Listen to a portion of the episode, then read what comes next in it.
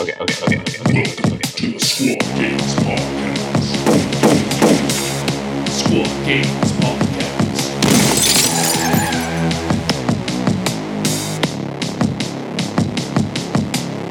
Yeah, did you know that right now uh, I can fulfill one of Dakotah's uh, expectations of me? Can you? Yeah, because Kindergarten Cop is on Netflix now. Giacomo, can you are you going to watch it though? That's the question. Well, here's the thing I want to watch it, but I also want to build and paint stuff, and I want to focus on the movie. There's a problem. So maybe that's why Well, what do I. What do you want to build and paint that's so important that you can't watch Kindergarten Cop? commissions? I like money, don't you? Yeah, but what is your commission? Uh, it's literally one model and it's almost done. Okay, so um, you're telling me that like by Bay Area, Bay Area Open, which is going to be this week, right? This uh, this be- weekend. Yep. Uh, you can't, you can't, uh, you can't finish it by then. I can't make you that promise and then disappoint you. I still haven't finished Angels of Death, all right? So, so, so what you're telling me is that you still can't make me happy Not in by that watching way. Kindergarten Cop. Blayne, have you seen Kindergarten Cop? I'm gonna be honest with you, Dakotah. it doesn't even sound familiar. no. Oh my! Okay, I'm gonna pull up a picture. I'm gonna put it on the Discord uh, for all of the podcast Oh listeners. I'm sorry. You guys can uh, look it up too right now. Um, no, don't type in podcast. Uh, You might know this one line from the movie, though. Who is your Yeah, daddy might. and what does he do? uh huh. I, I mean, it, it sounds familiar. Oh my goodness! It sounds familiar, but, like- Hey, Giacomo, you- if- you- can, you- can we like- legally put in like the trailer of of Kindergarten Cop in our in our podcast? maybe like two seconds of it, like Oh, like yeah? a single two second audio clip. Uh, the, Okay. Ugh. Well, you know, here we go, fellas. all right, Here we go. Can you guys here's- see it's this? happening. A For those- 1990, bro. You realize I was born in 2000, right? I'm young. Here you go. Here you go.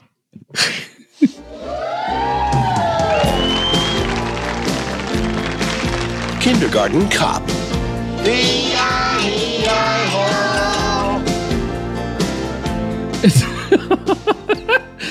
This trailer throws me off. I'm not gonna lie. I don't think I've ever even heard of this movie. It's because you were born in the year 2000. Okay, Blayne. yeah, that's exactly why. Um, I'm young. it's fine. did, did anybody get like Terminator 2 vibes off of this? You know, looking for a I, son I and definitely mother? did. Yes, Yeah. But uh, oh, you've seen how- Terminator, but I've not- seen not- term. look, I've seen good movies. Oh, okay. okay, okay, okay, okay. So, so, so it's like it's like you know, this is how the production meeting went, right? Hey guys, we really like Terminator. We can't do that again. So, what if we make the Terminator a teacher of like second graders or kindergartners? Yeah, that one. And then people are like, "How would that work?" And then you see the movie, and it works. So, you know, uh, it's a good movie, Giacomo. You should watch it. It's now on Netflix. Hashtag not sponsored. Uh, Ivan Reitman, I think I saw his name was uh, the director. You know, I mean, you're right. You're right. It's on Netflix, but you know, it's not on Netflix. The Squad Games podcast. This is us. We're actually on uh, Spotify, Apple Music, and a bunch of other things, and even sometimes on YouTube. Yeah, yeah. Today, uh, I'm still Giacomo. I'm with Dakotah and Mr. Blayne today, and we're going to talk about some cool stuff. absolutely. And talk about a cold opening there, man. Yeah, talk about the longest cold opening. Now, Blayne, you want to tell us about your YouTube channel? Uh, yeah. So uh, we're known as Six Sided Legion. Uh, we started, I want to say, probably back in August of last year. Um, we kind of just got our friend group together that started uh, Kill Team um, way back last year, and uh, thought, hey, let's make a YouTube channel. We can do some battle reports, maybe some uh, some tournament talks when we do those, and uh, yeah, now it's kind of kind of our thing. I don't know. It's really cool experience. So. I love it. Yeah, man. Have a, you know, it looks like you guys have a couple videos out now. Are you guys looking to um, do this once a month? What do you guys have like a whenever Um, you guys so do it or we we try. So so currently it's been about a once a month thing. Um, we want to try to do one every two weeks. So typically we'll have like a weekend where we record one, two, maybe maybe even three battle reports. Um, and then we just kind of spend time editing each one and you know popping them out every every two weeks or so. Uh, so we just recorded one last night. Um, I think we might be recording another one today. So Ooh. you know, yeah, yeah, a little uh little sneak peek uh might be, you know, a little uh little Wyrmblade versus Hierotek action going on. So Ooh, we got the yeah, scoop. yeah. Oh yeah. Yeah. So So if you guys want to see some pretty awesome battle reports, make sure you guys go over there, show them some love. Um, you know, subscribe, uh, like, comment. You know, oh yeah, the algorithm all the all the all the good stuff. I know uh we do have something kind of in the works for for a thousand subscriber special. So we're a little less than halfway there, but I'm hoping that we can get there pretty soon. So Well, I hope, I hope you, do can make it too. Yeah. Hell yeah. Yeah, it'd be a pretty goal, pretty pretty big goal for us. So So, uh, quick question about um, your food preferences. Um, which uh, which which which deployment train are you on? oh gosh, back to this. Okay, Yep. look, I don't know where I heard it or what you know what the conversation was, right? But Okay. Dorito or not Dorito, but uh, Nacho is fine, right? Nacho is cool, I guess. Pizza's all right, right? It makes sense. But the real winner is is grilled cheese, and the reason being, right when you cut that grilled cheese in half, like diagonally, and you spread the two pieces apart, all the ooey gooey cheese is in the middle of the board, right? It just Mhm. makes sense thematically. He's I right. mean, I A mean, little bit of a niche niche take there, but you know, it's definitely niche. Uh, Yeah. It's definitely also wrong. uh, Um, I would beg to disagree. But it's the Rob anthrax of the big four. You and you and your Domino Pizza sponsorship can can take that into the other room. Okay. hey, you know, if Doritos sponsored, I'd, Uh, I'd flip the switch. You know, Do you I'm just saying. But are you trying to work with Kraft Singles so you can get a sponsorship with cheese? I actually something? want want a Campbell's sponsorship for Oh, tomato soup. You know. okay, okay. Yeah. what? Yeah. How does soup become a? Because I you am- dip the grilled cheese in the In soup. soup. If you never never dip, Yeah, but how how do you how do you do that if if you've already cut it apart and you're you have the cheese like over the entire board? You see what I'm saying? you can still dip the ha- ah, Dakotah. You are taking this like in another direction. I mean, that's pretty much what I'm best at. You know. Um, yeah, it's that- what you're best known for, for sure. is uh, is kindergarten cup cop love uh, and uh, and uh, and uh, you know.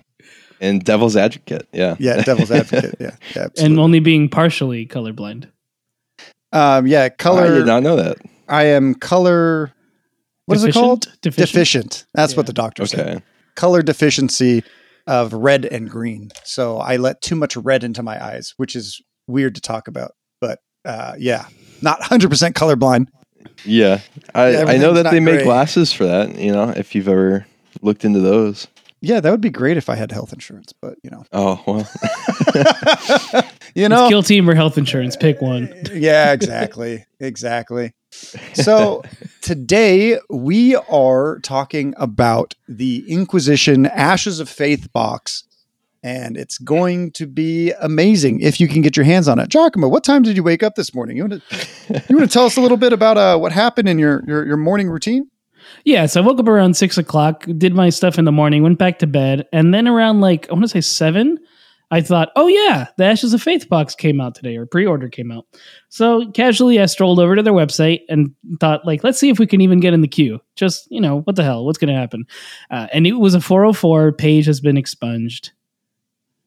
Fantastic. Yes. Yeah, I heard Ah. that uh, boxes were out of stock within like 30 seconds. Yep, I jumped on at 10:03 and it was gone. yeah. Um I, I heard which- that from somebody that they actually went live at like 9:55 and and not 10. Really? Which- Like threw everybody for a loop. So like all the scalpers got all the boxes before everybody else could even like know that they're they're on pre-order. Yeah, well, all I can say is um, I will be praising Khorne if I don't get my box and going for skulls and blood for the blood god and stuff. So the only thing that I get once again that can save me is the Inquisition's light. Um, Um, I mean, yeah. No, real Uh, quick before we before we get there though, Dakotah, if they're looking to try to get any sort of kill team product or any other product or even tournament things, where can they go to? If they click on our affiliate link and go to FLG uh, dot com or our affiliate link will take you there. You can get secondhand miniatures, you can get uh, firsthand miniatures, and you can get uh, any of your tournament wants and needs. So the Las Vegas Open is going to happen uh, on January 18th through the 21st of 2024. It's going to be at the Rio Hotel. And there's two hotel blocks. There's one more upscale, and then there's one more budget, so that there should be a price point for everyone. Um, for the kill team event itself, we will have two different packages. Um, we're going to have a championship package, which will be three days long from January 19th through the 21st. Day one, day two, and day three are going to be three games each for the championship. Uh, the third day, uh, you can choose to drop uh, and play in the all random tournament, which is going to be pods. You can bring three different teams. You get to randomly select a bunch of tac ops. So if you if you're not feeling the competitive spirit anymore, you can always drop and go just have fun. Uh, the winners of each of those pods get to do a spin a wheel for a prize. So everything is as random as possible to play that up. Uh, our narrative one, we're going to have uh, probably only 10% of the tickets that we're going to be offering for the championship package. So if you want to do that, make sure you get it. Day one is going to be three single games, and day two is going to be two 2v2s. So it's always going to be better if you have a partner to go with and play. Um, so day two is a little bit more exciting. And day three will also be a random tournament. Uh, well, it'll be the same random tournament, but you know, uh, some of the competitive players might come down and play, and it should be a lot of fun. Um, the our affiliate link will be po- uh, will be posted in this, and we'll be putting on the Discord. I'll also be putting a lot of it up on June 9th or June 8th so that people can just click on it and be ready to take it away. We did sell out last year four times uh, because we kept getting additional tickets, but I can tell you that we will know we will only get a certain amount of tickets this year and when they're gone, they're gone. So sorry to play on that FOMO for you guys, but you know, if anyone wants to go, I do want you guys to be there. So make sure that you get your tickets while they last for sure. Um, but that's pretty big news. Uh, it's going to be a lot of fun for LVO this year. We're trying to uh, possibly double the uh, attendance that we had last year, if not, yeah, at least double. So should be a lot of fun. Um, I think this might be Blayne's first time hearing this. Blayne, what do you think? Um, I, for one, am definitely excited. I also will be trying to go. Um, you know, obviously it's you know probably about what nine months out, so definitely can't you know promise anything, but I'm I'm sure us at Six Sided Legion would would love to come back again. It was a blast last time, and it sounds like an even cooler time this time. So Yeah, last year I I experienced burnout, and I'm sure a lot of other people did. So what we're trying to do is s- start at 9 a.m., done at five, or it's actually probably going to be closer to 4:15 on the first day, second day, third day, so everyone can go still have fun in Vegas on the night. But um, the problem is, is that once you go over 125 players, uh, you can no longer do a seven round tournament. So that would make us either have to do an eight round tournament, which would be, uh, you know, four rounds on Saturday, four rounds on Sunday. And I did that at KTO and it wasn't that much fun. Um, or you Mhm. could do a three, three, and one or three, three, and two. So I just felt like in order to help burn out and help everyone have a little bit more fun, eh, have a little bit more fun at Vegas in general. So it's not a kill team isn't the only thing you're doing there. Um, yeah. So that's why we chose to split it up into three days. On Thursday, we're going to have a social, and on Friday night, we also might be doing something um, that we are currently working on for. It's it's not after dark like what it used to be, but we might have uh, something cooking on that Friday night. So if people still want a little bit more kill team or see a little bit more of the community from anywhere, 40k, anyone, they can come over and jump in and have some fun. So, but uh, it's enough of LVO. Let's move into Ashes of Faith. Hmm. AOF, if you will. AOF. Yeah, I love AOF. Yeah. Yeah. It's, uh, It's better than AOL. So are you are you Blayne? Are you looking to pick up uh, any of these teams in particular and play them? Um, so funny enough, uh, around Christmas time, I ended up getting um, the accursed cultists and the normal chaos cultists boxes, uh, and I had them unbuilt on my shelf when this box got rele- or revealed. Um, so all I need is the dark commune, and I've got that entire team. Wow. Nice. so I now kinda, is the dark yeah, commune sold out? That's the question. probably, but I planned on kit bashing them anyway. So I I'm gonna have some fun with it, and you know, do some some custom stuff. I want to do uh, some Slaaneshi stuff, and uh, you know, maybe cool. uh, yeah, maybe do my own thing. So Now, are you planning on uh, making? Uh, I think the easiest, by far, the easiest way to proxy the dark commune is just to run a bunch of Nazgul. Oh, yo, that'd be sick. That yeah, would be sick. Yeah, and then what you have be is cool. is just a is just a bunch of hobbits that they kill and transform Uh, that would be pretty cool. Yeah, into, like uh, into like wargs and stuff, and then they turn into like the the cave trolls, and then you can run like a bunch of cave troll memes. memes. that is that is a very interesting uh, idea. I'm sure that we might see it at LVO. That would be a lot of fun. Uh, and then we also had um, when we spoke to Orion, the chef idea. There's so many. There's so many great things. You could turn them into Pokemon. Start them off as Charmanders, turn them into Charmeleons, and they come out, pop out as Charizards. You know, winged, horned. You know, whatever. Actually, that'd be, that'd be really cool. yeah, Yeah, that would be you- that would be yeah. pretty cool. Then you just have a bunch of um, um, trainers Yeah. as your as your heroes. You know, Yeah. that'd be sick. It'd be pretty gonna cool to also have like your um what are they called? The uh accursed gifts or whatever, those tokens. Like Mm-hmm. just to signify which ones are which. You could have like little Pokeball tokens, right? Yeah. Oh, Yeah. Mhm. Or Yu-Gi-Oh cards. Oh, Yu-Gi-Oh doesn't work as well, but you know. little Pokeball tokens work. The little circles around them because you get to choose. We're getting ahead Like of which- ourselves, but which yeah, which ones? ones? Yeah. Um, I mean, you want to jump into the meat of it then? Jump into chaos cult. Yeah, sure. We can do All right. chaos first. Make everyone wait. for for the for the I other think one. honestly the other one is probably the more complex. So Yeah, well, I mean, yes and no. So the cool thing is, is that the oh, like as as as an overview, I haven't looked at any of the narrative rules. Unfortunately, didn't have time.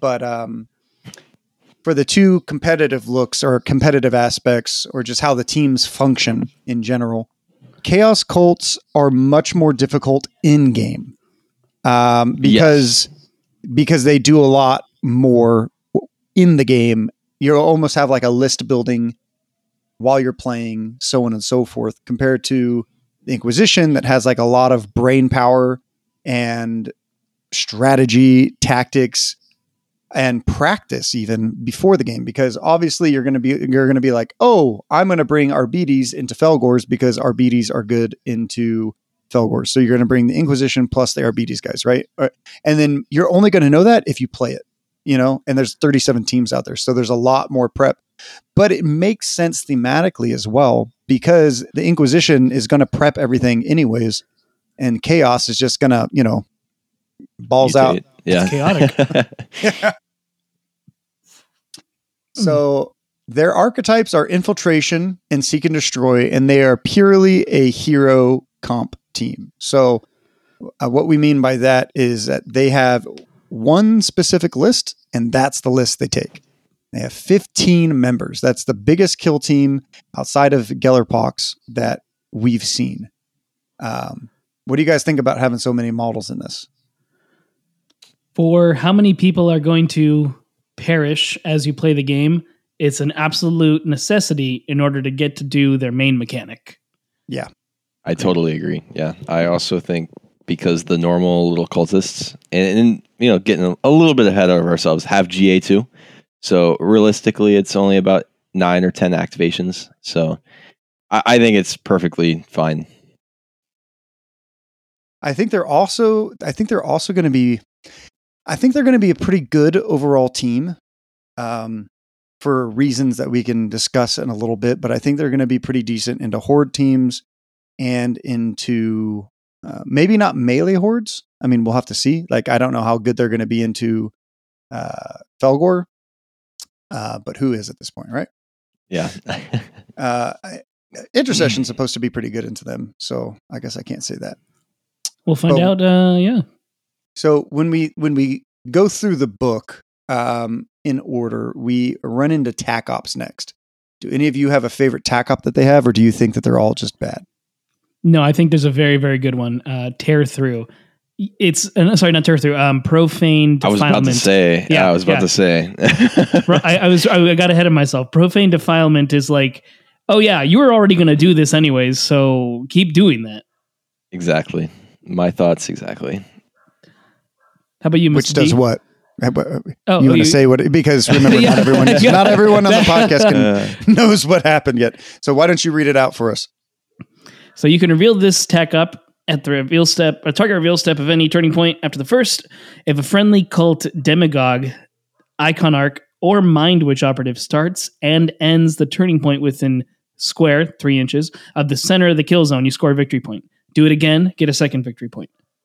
Mm. So Seems like they would be excellent with security. Too bad they don't have a security. nope. Yeah, it's it. I think I think it's good uh, because the majority of your team you kind of want to be r- up and running at people. Um, I think you're going to run into issues against teams that want to take security with that. So, you know, if you're going to play Gellerpox, Gellerpox might want to take security into you because they very well may think you're going to take profane defilement every turn or every time. So they would just stick their hulks in the middle of the battlefield and, you know, could be bad news. I mean, uh, yeah. I'd love to see a Hulk versus a Torment. That'd be Yeah. that'd be so cool thematically. So pretty sure two- Hulks would would win. Oh, oh for bit, yeah. sure. But, But yeah, you're right. they're But supposed yeah. to. Yeah. They're supposed to. You only get four of them, right? Right, and they're characters. yeah. So Yeah, especially the the thrice cursed.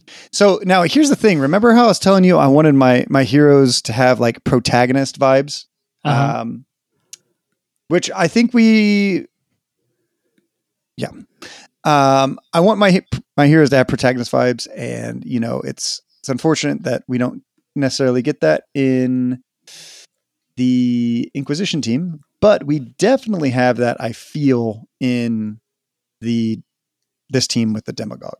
Um, I guess we should wait for that. Let's let's talk about their abilities. so, um, so you want to you want to go for this one?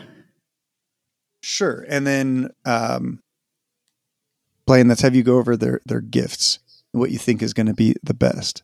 Okay, yeah. So uh, their mutations are though. There's a few things that probably need to be c- cleared up in this, um, and I think that they will be cleared up very soon. Um, one of which is if uh, during the battle, friendly chaos cultists can mutate. Each time they do, you have to mutate them into the following. Now they can only mutate once, I believe. No, actually, they might not be able to. Or your chaos cultists can mutate into from a devotee into a mutant into a torment or you, they can regain d3 plus one wounds.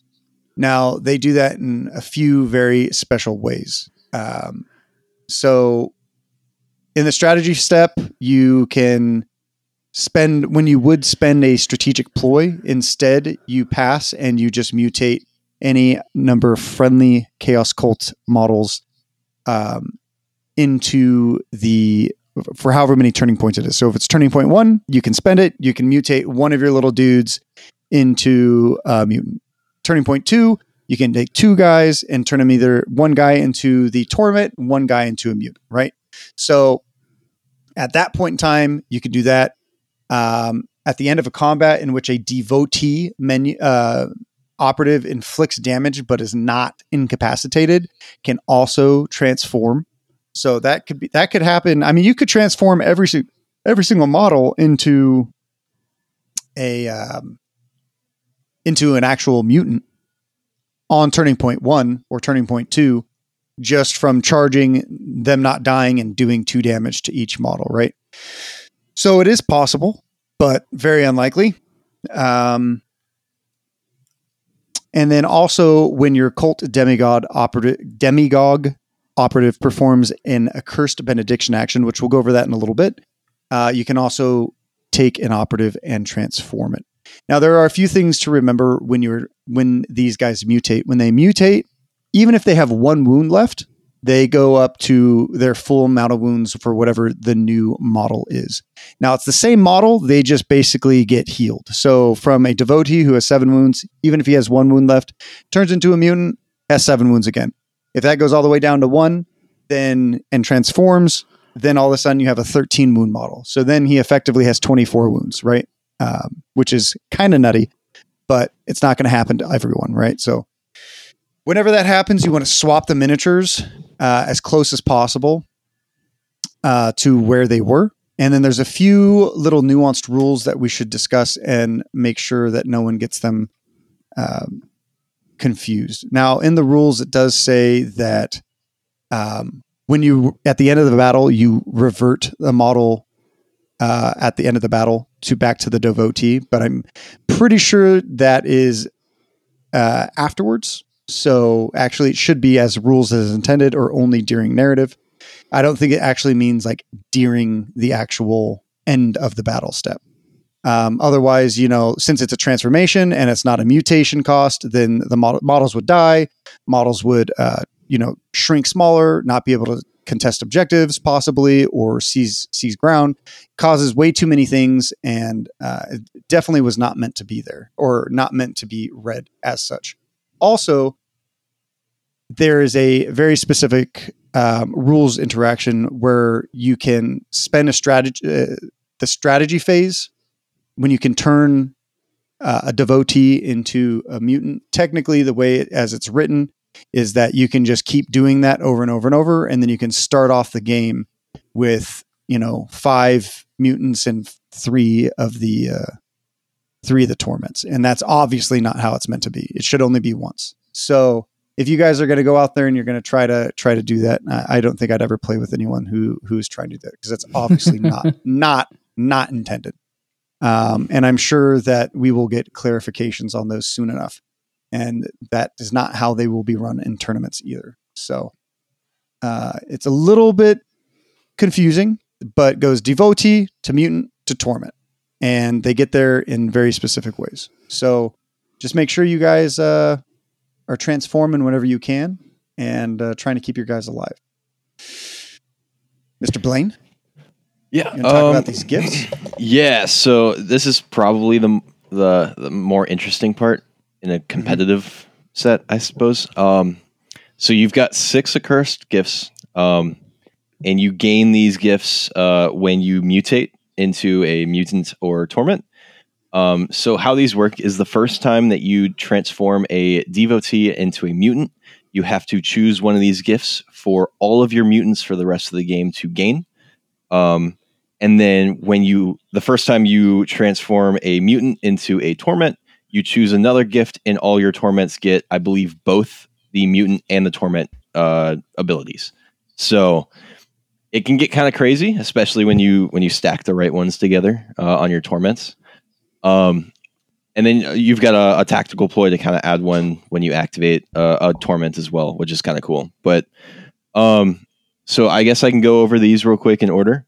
Uh, first one we've got Winged, um, which is ignoring any or all modifiers to its movement characteristic and ignoring the first two inches of uh, a single climb, drop, or traverse in that activation.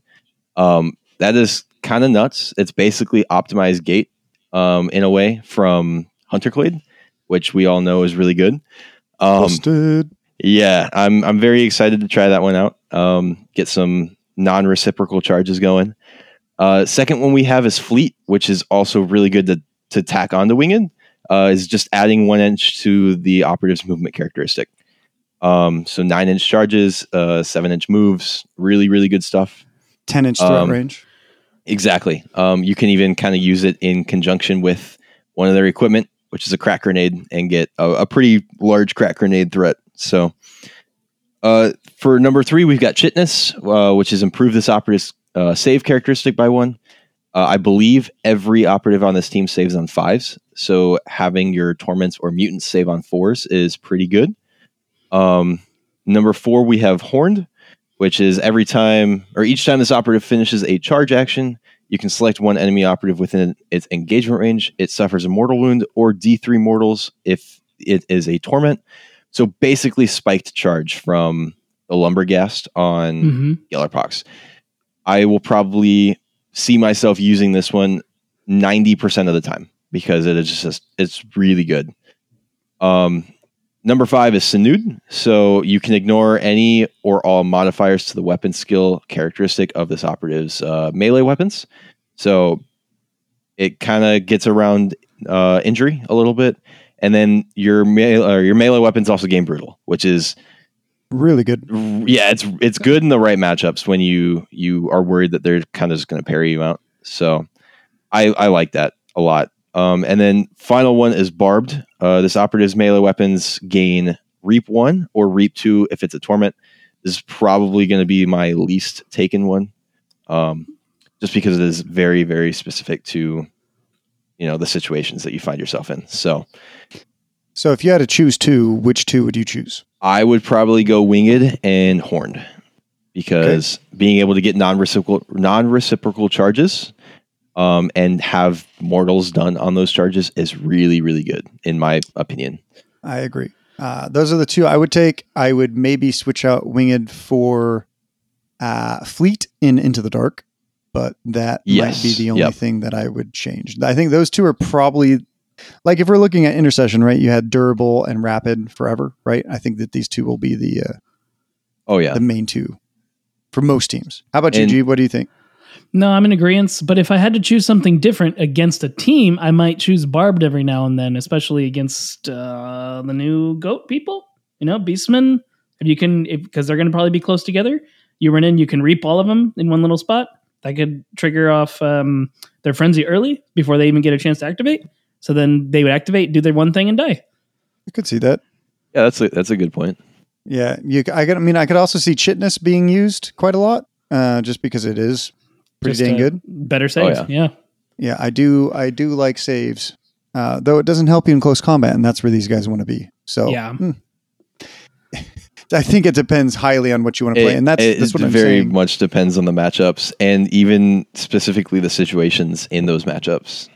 Yeah, that's one of the things that I think is like it's it's pretty difficult to like figure out. Like these guys are going to be difficult in game to make decisions. So if you're good at making decisions under pressure, under pressure, then you want to do this. Yeah, they're, they're going to have a high skill ceiling for sure. Absolutely. So let's move on to uh, strategic ploys and tack ploys. Do you guys have any other uh, comments on uh, abilities? Their abilities. That's pretty I don't- straightforward I don't to think me. so. Yeah, Yeah. it's Okay. So strat ploys uh, and tack ploys. Uh, do you guys have any uh, any specific favorites? Uh, personally, personally, uh, sickening aura is Yeah. probably my, my favorite out of the strategic ploys. Okay. Um, and I can go ahead and read this off real quick. Yeah, uh, so while an enemy operative, so it's one CP. Uh, while an enemy operative is within two um, of a friendly mutant, torment, or dark commune, so and everything but the devotees, uh, you worsen the ballistic and weapon skill characteristics uh, of that enemy operative's weapons by one, and it's not cumulative with being injured. Um, so I think the most interesting part about this is that things that ignore injury don't ignore this. Yeah. Because it doesn't say as if it were injured. So I, I really, really like the wording on that. And it's going to make for some interesting combats. Yeah, this is also. I mean, you you we'd have to look at the same effects for rust an, rust animations for like when you move into and out of the aura, like of when Mhm. you're when you're getting it, because like during the move, obviously you don't get it. And then you know, like when you let's say if you move through a character to get somebody else and you're out of that range, you don't just still keep the uh keep the the the minus one minus one. So Yeah, I'm, I'm sure that there will be a, a few questions about some of these rules. So yeah, it'll be interesting to, to see what they end up ruling. I think like most most teams when fr- things first come out, we need a little bit of something. So, I mean, I'm sure that uh, they'll they'll get to the community soon enough. G, did you have any favorite ones? Yeah, you use uh, it's between two of the strategic and tactical. So mm, starting with fervent onslaught, so that way you can uh, roll re-roll one of the attacks, or sorry, retain one as a normal hit just to have a guarantee. Because again, with the dudes, they're not hitting particularly like you don't have three ups and stuff on hitting. So any amount of RNG that you're removing, so that you can guarantee a hit, is great. And then you pair that with Unleash the Demons, so you can either do a free fight or you fight twice because you're probably going to be fighting with the mutants and the torments anyways. Mm-hmm. Uh, And- pair that up with their with their upgrades like we missed we talked about earlier. Uh, you know, charge in, do some D three mortal wounds, then guaranteed a hit. You know, you're killing some dudes for sure. Absolutely. Um, for me, I would actually have to say my favorite. I, I think what what is probably the best on them, or that I think I'd be playing more often, especially especially during capture, during loot, during any of those. I'd say probably is Creature of the Night. Uh, Creature of the Night is until the end of the turning point when determining control an objective marker that any friendly mutant or torment operatives within circle of the of within circle of treat enemy operatives total APL as being one less.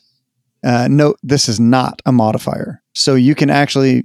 I don't know if they have another way of giving another modifier of minus one um, for controlling objectives or anything like that. Uh, but- they do, yes.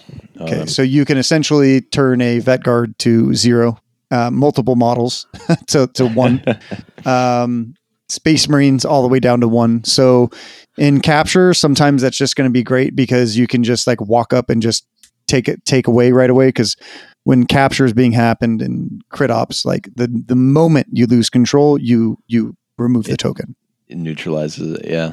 Yeah, Um, so pretty strong, I think. I think I, I do have a runner up ploy real quick. Um, And this is so I, I played a lot of Blooded, so this is probably coming from from that kind of Okay. side of me. A faithful follower, I I feel like is going to be very very strong, um, as we've seen with you know uh, protector or uh, the protector pro. No, what's the drone protocol?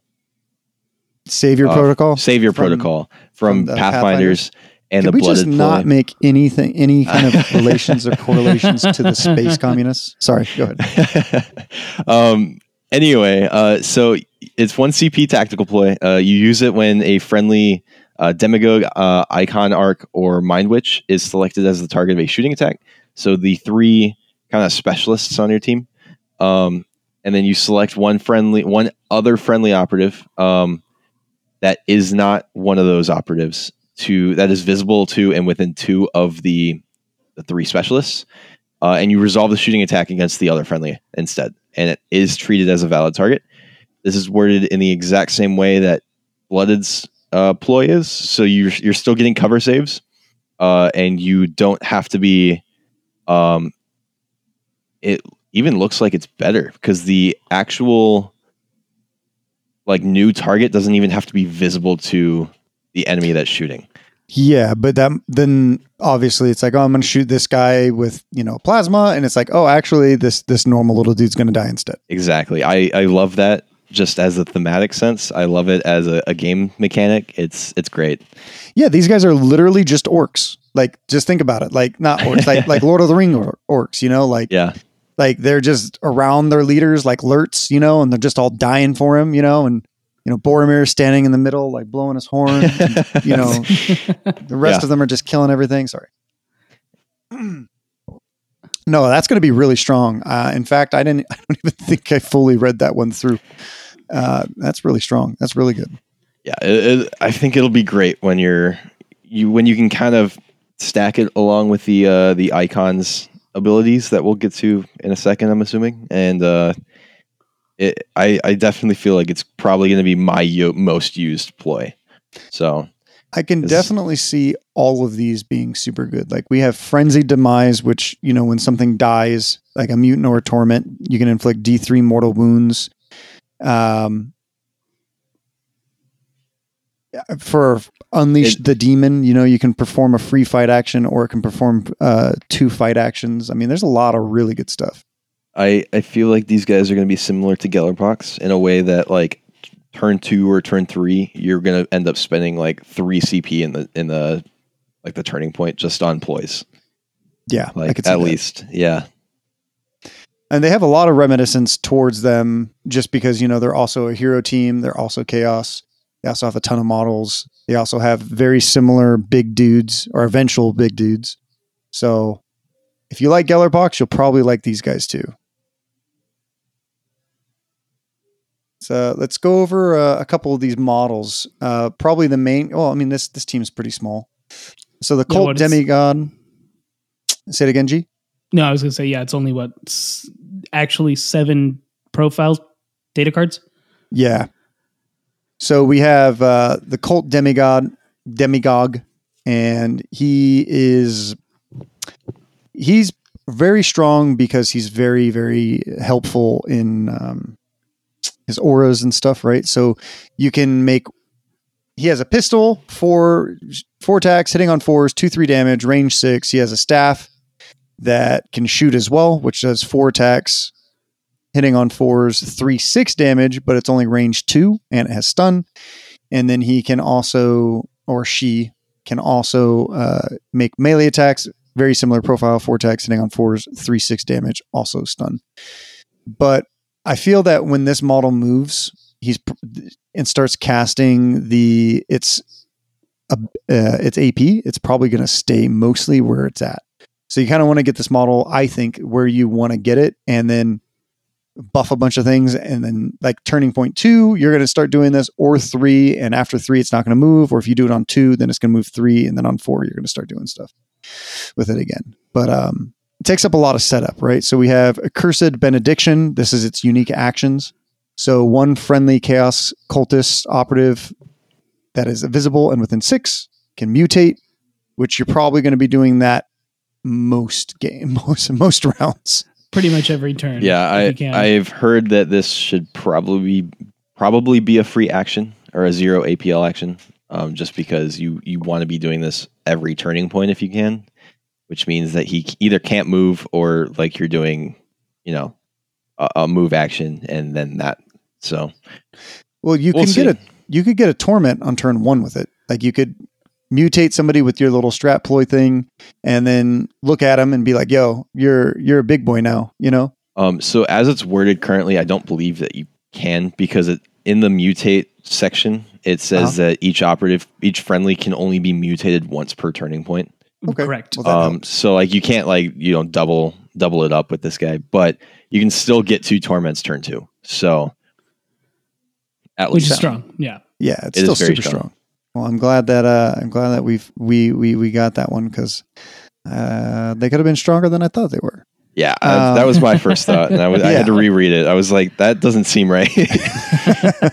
In that case, I think it probably could go down to zero AP, but maybe they have the reasons. Uh, maybe when it was at zero AP, maybe you could just do everything else. Maybe they want you to choose because Incite Slaughter, you can then get somebody to do within six inches, also invisible, free fight action, and then incite Urgency is they get a free dash or charge right within six. So you can either um, not move, make somebody big, make somebody um, d- uh, do a free charge, or do some somebody do a free fight, or maybe later in the game you have somebody do a free sh- a free charge and then do a free fight action. So uh, pretty strong. Very strong. And it helps I- since they all want to sort of be clustered together Yeah, for that I would second like to. point. I would like to do this blade guard, blessed blade guy, and then you guys tell me what you guys think, and then one of you take the uh, the cooler model, the Iconarch. This guy, he's pretty strong. So I think the blessed blade guys, the actual Nazguls of this team, I feel that they um, are definitely because they can both. Okay, so these models are you get two of them in a team, four attacks, hitting on fours, four six damage, lethal five one round with these guys can easily take out a Space Marine, in my opinion. So they can group activate between the two of them, and as long as they're within six inches, and they can complete their actions in any order. So you could have one guy charge a Space Marine, and then the next guy charges a Space Marine, and then the first guy will fight four attacks, hitting on threes, four, uh, four six damage, lethal fives. Uh, if the Space Marine doesn't die, then the other guy gets to attack and is going to hit uh, and probably kill the Space Marine. So pretty strong for a double uh, activation, in my opinion. What What do you guys think? Um, I I personally think that they are probably going to be like the. Uh, I don't want to say like the the front line, but you're probably going to be pushing them in uh, the most often. Um, especially because they are eight wounds, so they can take hits back from a from a space marine uh, or equivalent. You know, Oh yeah, um, and then they can even like trap people in in fallback or not trap them, but you know deal deal mortals if they try to try to get out of engagement range, which is just a, a good utility, honestly. I think it's a really cool ability, the attuned in purpose. It's something I don't always see, and I think about hands, not hands, uh, talons of the emperor are the closest thing to have this ability when you do one sister, one custode. And I Mhm. like that. I like I like those abilities. I think they're pretty cool.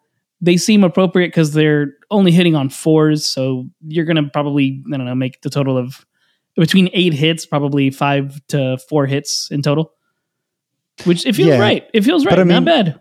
if you think about it, into the dark, you can have a guy open a door, charge somebody. The the second model can then charge them and fight them, hitting on threes, uh, fi- uh, four six damage, lethal five. So, you know, on into the dark, Combat these guys support, are yeah. yeah, they're they're, they're going to be strong too. Uh, I don't I don't know if you guys forgot, but uh, Exaction Squad's uh, Leash Master and the dog have this Uh-huh. ability. They so Oh yeah, yes, they it's do. it's not do. very memorable because you know Exaction Squad, but yeah, they they definitely have that ability as well, and it's probably up there for for one of the better uh, like GA two kind of yeah, abilities. So the exaction squad's awesome because you can like have the dog like move extra, move, then move your model, and then change its action again, and then have it like be a super attack dog and do it Yeah. all at the same activation, which is super cool. Let's see uh, the that exaction squad little group versus these blessed blades. See how that go. um, you know we're not going to talk about that. I'll just put shield guys in front, and then you know we'll call it a day. It'll be an episode on your YouTube channel in time. Absolutely. Hopefully, yeah. What about this iconarch? I like it. It's it's fine. It's cool.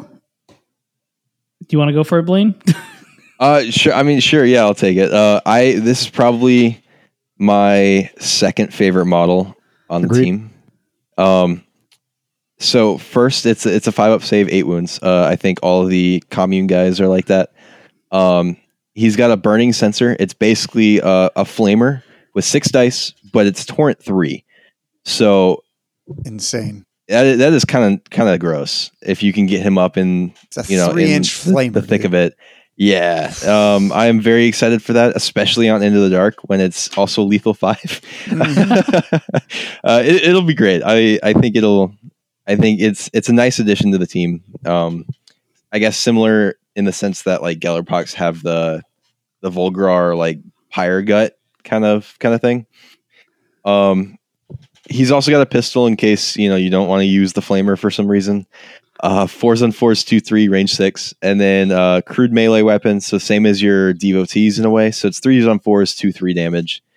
Um, he's got three abilities. These so these are all static abilities. Um, he counts as one extra for uh, controlling objectives. So he's just a, a basic icon bearer, um, which it could be good in in collective with the uh, strategic ploy that allows your your torments and mutants to to make your enemies count as one less.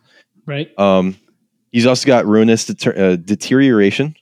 Uh, so each time a an attack dice would inflict damage on an enemy operative uh, within four inches of this guy, uh, you add one to the damage inflicted to or from that attack dice. So as long as an enemy operative is within four of this guy, they're taking plus one damage on everything, which is kind of kind of good.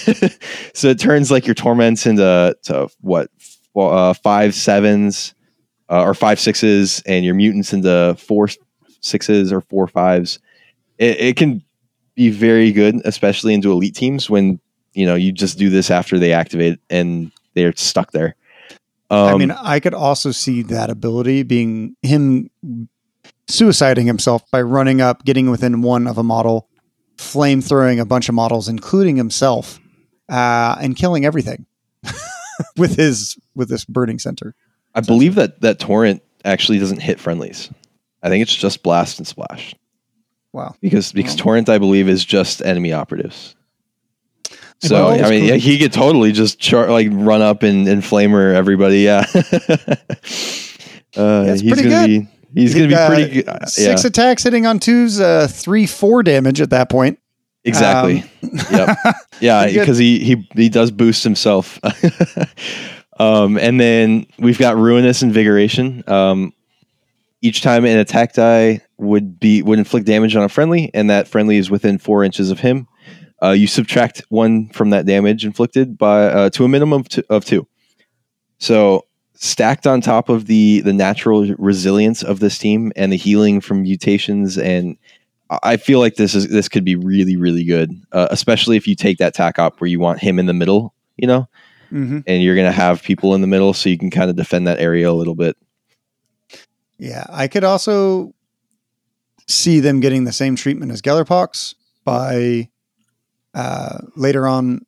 Uh, we'll just talk about them now, and then we'll go to the the, the coolest model, uh, the Mind Witch last. G, you can take that one. Devotees, they are they are there. They have seven wounds. They're hitting on four attacks, hitting on fours, two three damage, just pistols. Not very good. Um, the thing that you can say is that they have four attacks in melee, which is better than better than most normals. So they're not useless; they're just next to useless. And then you have uh, they turn into chaos mutants, and they have four attacks, hitting on fours, three four damage, relentless and rending, plus the abilities that we discussed a little bit earlier. Their their little uh, their bonuses. And finally, you have the big bad boys, the Chaos Torments. Now, the, the the thing between the mutants and the Chaos Torments is that they do have a. Uh, not only do these guys heal after you've hurt them if you don't kill them fully, they also have the feel no pain of five plus, and uh, we we all know that that was pretty much nerfed into six plus for Gellerpox. So I guess we'll have to see how good this team is, and if they're too overpowered, I can foresee uh, the mutants going to a six plus or torments going to six plus because once they transform, they're going to be so much. They're going to be even harder to kill because of feel no pains. You know, And maybe you add chitinous on top of that. So four up save plus a let's say Plus a five, five up feel no pain. feel Yeah, pain. even worse. And then on top of that, the icon bear reducing damage by one. Oh, even Yeah. worse. Oh, yeah. Gosh. Yeah, Yeah, you can you can make these things unstoppable tanks. Yeah. I, I'm very excited. I'm not a big fan of. I, I wasn't a big fan of Gellerpox, but I I feel like the mutations and stuff with your your dark commune, like I feel like it's it's a little bit more interesting, I guess, to, To play me- them. So To me, these guys are just going to be. These guys are just cooler than Gellerpox, just plain and simple, in my opinion.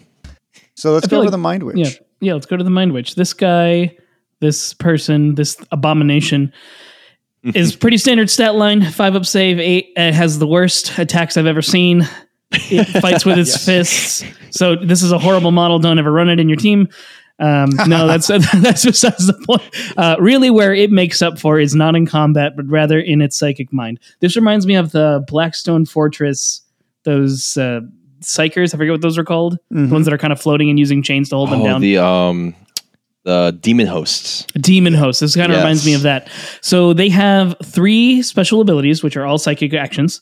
They have Heinous Deluge, which subtracts one APL. Uh, APL. All they need is line of sight to the model that they want to remove it from and not be in engagement range, uh, which is incredible. So you just see it and go, uh, that guy's going to have one less APL. And again, in conjunction with all the other APL crap you can do. So you can really just make you can make this team do no, your opponents do nothing. Uh, that's the simpler one. Then you have Malefic Vortex. This one is a little more complicated. You're using token a token to put in place. Uh, so an location visible to this operative. So let's just go over because there's a lot in this one. It's a psychic action. You remove your Malefic Vortex token that would be on the board. If not, you place one at any location that's visible to this operative or on a vantage point of a terrain. uh, that is visible to the operative as well. So you can kind of put it anywhere if you're playing open board or into the dark. And then each enemy operative within two inches of the, this token gets a mortal wound. In addition, at the end of each turning point, each enemy operative within two of that token suffers another mortal wound. Um, yeah, it's just doing I, damage I that goes this through. Yeah, so, much because you can just use it against castling guys, just like a Mhm. silent shooter, right? Like get off that, That vantage point. exactly. Yeah. I- Like- this like just alone before we get to the last ability, a lot of this team wants to break up hordes that like to bunch. Cuz you have so many abilities that just punish people for being too close. Whether it's torrent, whether it's the malefic vortex, whether it's your ability to reap, all those things. So that that's kind of what I'm getting just looking at the team overall. And then now let's get to the last part, Infernal Gaze. This one is a unique thing because I've never seen one like this where it gets stronger as you get closer. So it's a psychic action. You select one enemy operative within six inches of it and have line of sight. You suffer a number of mortal wounds based on the distance. So if you're within six, the, the enemy takes three. If you're within two, or sorry, four, you take D3 plus three, and then if you're within two, D3 plus five. So you can you can just knock people out with this ability. So the Mind Witch is very strong. What it lacks though is defensive abilities, so you do want to pair this with maybe one of those torments to be ready to fight. Yeah, I, I think this is definitely my my favorite model on the team. Um, and one thing I do want to to point out here is it's two APL, and these psychic actions are not limited to only one per turn. So you can use both, like two actions, two of these actions per turning point, or per Are you sure? activation. Uh, Because yes, our, our because psychic spells just once. so per so turn normally normally a psychic action um the you like a psyker would have manifest psychic power as a Mhm. as a uh, Mm. APL Ability. action and Mhm. that specific action says it can only be used once per turning point or in you know I guess Harlequin's sake you can use it twice but um these are, don't say that they limit the you know how many they can do like these are a different way of like approaching psychic actions Interesting. um, so you can just be like, "Hey, Space Marine, you're dead now." Yep, vortex and then gaze. Uh, so so you can I believe it's still you still have to follow the, per the turn, one right? one one of each. So you just can't making you sure. can't repeat, You can't but like double you can up, do you can do like Infernal Gaze and Malefic Vortex, or you know any other combination. Mm. So So, hey, Space Marine, you get two, only two APL, and I'm going to do eight mortal wounds to you. right now yes, you're wounded. uh, yes, Sounds like a great plan. exactly. Screw the corpse emperor. That, that hurt, that hurt me so hard. That hurt me so much to say. That, that so sorry. it felt lackluster. I don't I'm like so it. sorry. Yeah, it, Uh, I definitely. I'm going to get on my the, knees uh, real quick. I definitely heard the lack of motivation behind that, that Oh, uh, statement. Uh, I want to point one thing out that this is the first team that I can recall Okay. that just uses a generic pistol. It's not anything else, right? It's not like a right. This is the first time it's just Yeah. pistol. I, I did notice that too. For what? Uh, just their profiles. So, like, you know, normally if it's ever been like a las pistol or a bolt. Yeah, it's just a pistol Glock. That's it. It's just a, a It's just pistol. a Glock. That's it. yeah. Uh, yeah. Ah, yeah. So- I, I want to imagine that they found them on some dead guardsmen and they just picked them up and just, you know, that's that's about it. they they don't really know how to shoot them, but So for the equipment, um, there's nothing that's like super crazy or overpowered. We can probably skip it. Um, you can give people like a way to dash. You can you can give Uh, somebody a five up invul. You can give Yeah. somebody a special weapon. I and think the- that's the one got that- grenades. does I think it requires a call out here is vile blessing. Um, so you can only take one. It's three EP. Uh, you give it to somebody, and then if that operative mutates, they keep the, this ability. Uh, and then they get like a once per battle, uh, just a scratch. Um, Okay. So you know, uh, again, you throw that on something that you think is going to be a torment turn two, and all of a sudden now it's stacked with a five up feel no pain, and your icon bears reduction and healing from mutating. Like it, it- there's a lot of damage reduction in this team, and Yeah. I love it. You, you can invest. I was just thinking you could do Chaos Sigil, Vile Blessing. You could give it Chitinous. You can make this thing really indestructible. Yeah. You really could. So overall, how would you guys kind of grade this this specific team? Uh, personally, um, I would grade them.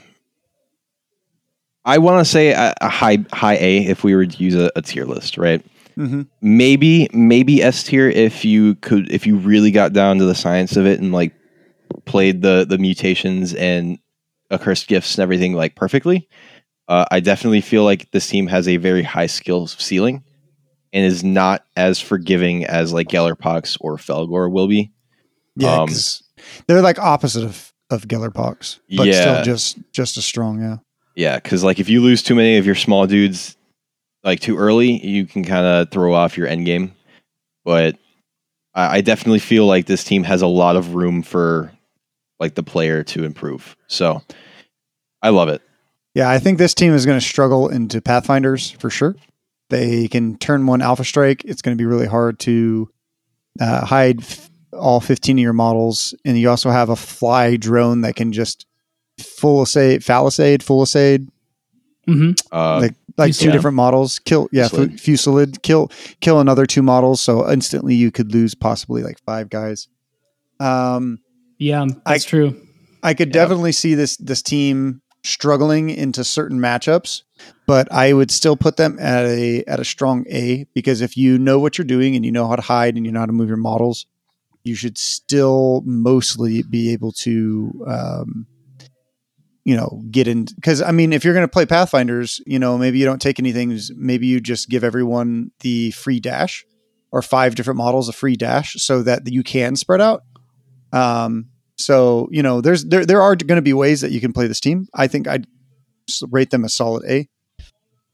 And flavor wise and fluff wise, I think I think this team really is probably one of the better teams in all of Kill Team. They bring it home for sure. Yeah, yeah, I think uh, yeah, both with flavor and and just the the mutate ability itself is just unique to Kill Team. So absolutely. Let's move on to the Inquisition. My favorite part of this. so excited. So You're coolest thing. They can take any archetype. Wow. Fantastic. wow, Gotta ten love out of it. ten. 10 out of 10 A tier. already. A tier. For most people, A tier. A tier. Fantastic. Um, these guys can take recon, they can take security, they can take infiltration, uh, they can take seek and destroy. Whoa, so, no. Oh, it's so cool. Any of them, you know? uh, it's going to be really good, I think. Also, like a lot of people online are try- are saying that they're going to be really good or they're going to be really bad, and I feel that these guys are going to have the same problem that like Veteran Guard and um, other shooty horde teams have, like the Votan, uh, the Hearthkin Warriors. Um, they're going to be difficult to master because there are there is so much options. There's so much different play on so many teams. But if the right person plays them enough and you know picks them up enough, these guys can easily podium for sure. And then I also see them you know fall into the bottom quite regularly too. If if you don't know what teams to take or your secondaries, what secondaries to choose, and so on and so forth. yeah, Yeah, there's- 100% agree. This this team has like if we thought the other team had a lot going on, this one has even more going on. Yeah. Yeah. I, I think this team you can take between 10 You and 13 models for this particular team. Um, I think it's Am I right? I believe- I believe it's 12. 12. Yeah. because you you yeah because you're the minimum that you can take i believe is 12 inquisitional agents Yes, and your your auxiliary become the You're right. inquisitorial yeah agents. yeah You're right. Okay. Yeah. So it's Yeah. 12 and 13 models. Yeah. So, um, you get a the interrogate the interrogator who is like your you're the inquisitor right uh, the interrogator is your is your underling who is awful at his job other than telling people what to do uh, i've yeah i've heard have the- that he's probably the worst like Leader? leader, in the game yeah yeah then In terms of like in terms of like action stuff, like he has great abilities, but his action stuff's kind of whatever. Like we'll get there. We'll get there. Yeah. So the Tomb School, the Tome School, Skull is kind of there. Like I'm sure the Inquisitors yelling at people to do certain things and helping them out. It's just a, a floating servitor score skull on a 32 mil base. Yeah, the Auto Savant, the Quest Keeper, Death World Veteran, Enlightener, Gun Servitor, Hexorcist, the Mystic, the Penal Legionnaire, and Pistolier. Now, this team is very, very wide in variety, but the the one of the problems is is that you either going to have to kit bash this team or heaven forbid you pay, you spend $320 and buy two boxes just to make one inquisition team. It's going to be it's going to be feels good. So you only get seven models in the box. So they're really making you they're like oh we heard that everyone wants this inquisition team. We're going to make them pay for it. I mean, the the good side is is GW has released a lot of individual models over the years that if you've been collecting, yeah, you can just put this together. You already have it. yes. I can pretty much make this team if i wanted to I do have expect you to play it. yeah i'm going to Good. Definitely, definitely.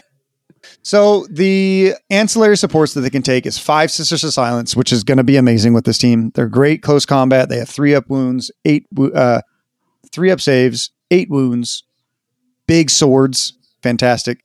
The Scions definitely got nerfed. Uh, I don't really see a reason why you would take them. It'd probably Yeah, I- be better if they just left them off. There I was isn't a upset. reason now. Yeah, Yeah. there's like there's like nothing for them to do. Like I thought if they're not going to get their leader to give them something, okay, maybe Sisters of Silence and uh, Scions will get something. At least Sisters have a little bit more use because they have anti-psyker. But if I'm going to take Scions, I'd rather just take Vetguard or I'd take Kasrkin. Yeah. Like I think I think Scions. Well, here's the problem: is like a three up. The math the math goes if you left Scions at a three up hit to hit with the Inquisition's bonuses, and you get like an extra dice, you just do way too much damage. Right? It's just mathematically bonkers. Yeah. It, it might be a, a similar situation to Kasrkin with elite points where Yeah. the stuff that yeah, they if you had elite points. on top or like even Votan, right? The stuff that you get on top of your team makes up for the four up ballistic skill. Yes. But then you have access to Kasrkin, which has every option that Scions do plus gunners. Like or plus uh plus some. Like what is the Scions com? I mean, we'll get to the Scions. And maybe maybe there's something special about the Scion comms that is better than the Kasrkin, who gives plus two As- AP as to two different far models. as I know, it's the exact, Exact same, same thing. You can just use it twice and anybody on the board. So here's my So- one negative of this team. Just replace them with the rogue traders. Why not? Um, gives you a little bit more, in my opinion. But you know. Moving on to the exaction squad, you can get you can take five operatives, right? Five operatives, you can take a bunch of different dudes, uh, including the dog. I also wish actually I know a better one. I know a much better one. Let's get rid of the scions. Okay, stick with me, guys. Okay, I'm gonna, it's gonna derail. oh, a this is little gonna be a hot take. I, I want to hear this. we're gonna it's gonna derail hard. don't say right don't here. say Eldar. no, no. Oh, I see. I've got one in mind. I've got one in mind. So I'm, I'm thinking if we're thinking the same thing, this is be Okay. interesting. So we're gonna get rid of scions. Mm-hmm. Okay, and then what we're gonna do is we're gonna take every dog from every No. other faction, That's definitely the not what I was thinking. and then we're gonna put them all in the same thing, right? Along with the with the um, the Imperial Navy Breacher's cat, right? okay. And then okay. and then you can just take all dogs alongside your models, and that would be amazing. And I'd be You very know happy. what that reminds me of? It reminds me of the movie G Force, where it's the like the GI Joe guinea pigs. Hell yeah, oh, dude. I played Yeah. a video game about that. Or they're just like, hey, you can take five cyber mastiffs, or you could take five, you know, these, and then we'll just reignite the uh, the dog conversation from Kill Team long ago. But that's besides the Finally. point. What is what is See- your thought? What would See, you place I, replace I was Scions with? thinking, I was thinking, replace Scions with uh, Admech, and that would be so cool. And like throw in like an engine or a, a tech priest, right? Throw in like the options to take uh, like like more servitors, like the little blue y- priest dudes, yeah, yeah, exactly. electro like priests. like give us some some more options than just like what already exists with Hunter Clade, right? That would be Yeah. sick. That would be sick, but you know, unfortunately, it, we got Scions. What, what if you got to take a single Talons of the Emperor fire team? So what? You got already two, do. two. So you need to take the, five yeah, you need to sisters? take the sisters or you take the two custodes. So we we were thinking about that too. Like Huh. I was talking with Brett about that. He mentioned it, and uh, that would be that would be weird. No, because then it would just be like Talons 2.0 Yeah, Yeah, but I mean they overshadow s- everything else. They're too good.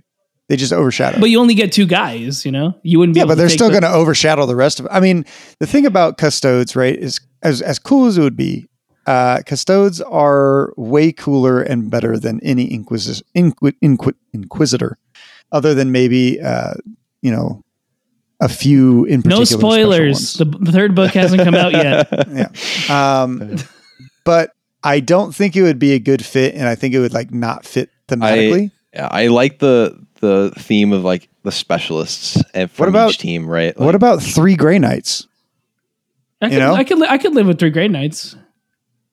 Like you could take Yeah. f- like Oh seven shoot, Grey Knights would have been a cool one. Yeah, you're right. Yeah, Grey Knights are part, or you know, a lot of Inquisition stuff. If they're not going to give us a Grey Knight team, then you know, throw them in this. give Battle us two Grey Knights. Make Yeah. give the Grey Knights like fourteen wounds. Just give us like two intercession dudes. You know? or the Terminators, one of the two, something like that. Yeah, Yeah, that would be sick. Um, Exaction Maybe- Squad, yeah. Space Cops, five models, cool. Kasrkins, five models. You also get a medic on top of the other guys and a sharpshooter. Cool. Navy Breachers, you get six of them, which are also very good. Uh, awesome. Vet Guard, you get six. They're just leaving out the spotter. So, uh, also very cool Yep. uh, pretty excited about this team. Uh, everyone that I've seen online, I try not to color my opinion too much. Color me Elmo. I don't know why I said that. Um, Color me Coda. yeah, color me Coda. So, you know, it's very.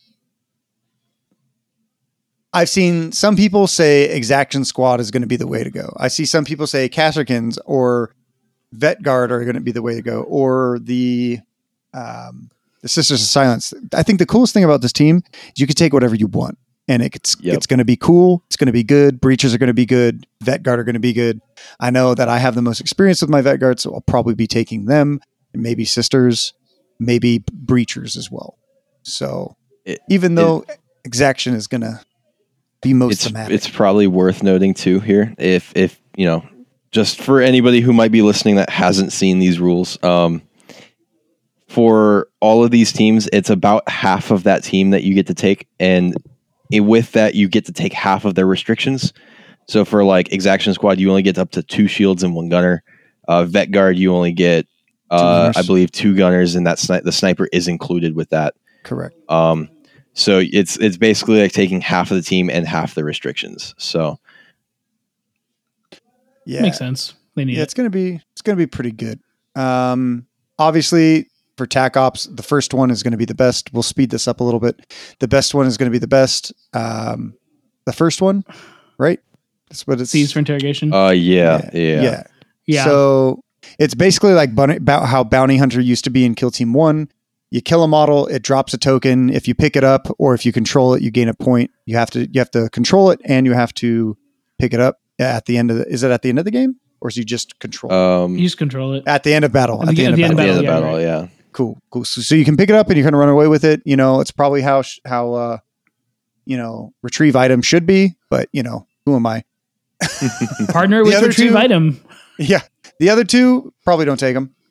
Pretty simple. There's Yeah, an that's argument for no witness if you if you know you're playing an elite team that has to come forward.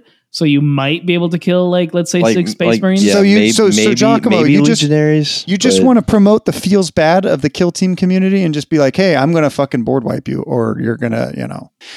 Look, it, I've- I come from a long history of playing trading card games, and the etiquette is if you can win and you can you end your opponent, it's better to end the game than to make them suffer. Hmm. And if I'd that rather- means just tabling them, you know, it's turn three, table them. They're not having a good time already, you know. Yeah, tr- spoken like a true space marine. Look, I cut down the dog every time. Uh, Yeah, you know, you you're not going to get me with mind games. It's in the door. I have to kill it. No, I'm, I'm going to leave that dog alive. It's Scooby.